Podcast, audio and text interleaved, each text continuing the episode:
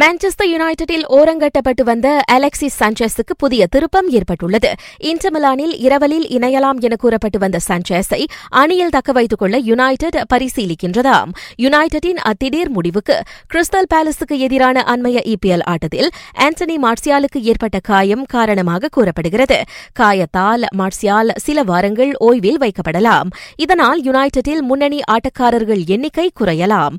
எனவே அந்த இக்கட்டான சூழ்நிலையை சமாளிக்க சஞ்சஸ் அணியில் இருக்க வேண்டிய அவசியம் ஏற்பட்டிருப்பதாக கருதப்படுகின்றது. டேமி அப்ரஹமுக்கு புதிய ஒப்பந்தம் வழங்க செல்சி தயாராகியிருக்கின்றது நடப்பில் அவருக்கு ஐம்பதாயிரம் பவுண்ட் வாரச்சம்பளம் வழங்கப்பட்டு வரும் நிலையில் அந்த தொகையை இரட்டிப்பாக்க த ப்ளூஸ் திட்டமிடுகிறது. அண்மையில் நாரிச்சுக்கு எதிரான இங்கிலீஷ் பிரீமியர் லீக் ஆட்டத்தில் இருபத்தோரு வயது டேமி இரண்டு கோல்கள் போட்டார். அதுதான் த ப்ளூஸுக்கு அவர் போட்ட முதல் கோலாகும். ரியல் மட்ரிட் வீரர் ஹாமஸ் ராட்ரிகுவேஸை வாங்க ஏசி மிலான் வாய்ப்பு தேடி வருகின்றது.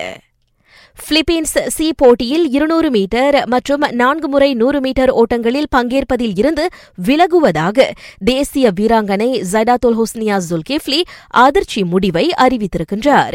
தனிப்பட்ட காரணங்களுக்காக அவர் அவ்வாறு முடிவெடுத்துள்ளார். எனினும் நூறு மீட்டர் ஓட்டத்தில் பங்கேற்பதை அவர் உறுதிப்படுத்தியிருக்கின்றார். ஜைடாத்துல் ஈராயிரத்து பதினேழு கேஎல்சி போட்டியில் நூறு இருநூறு மீட்டர் ஓட்டங்களின் வெள்ளிப்பதக்க வெற்றியாளர் ஆவார்.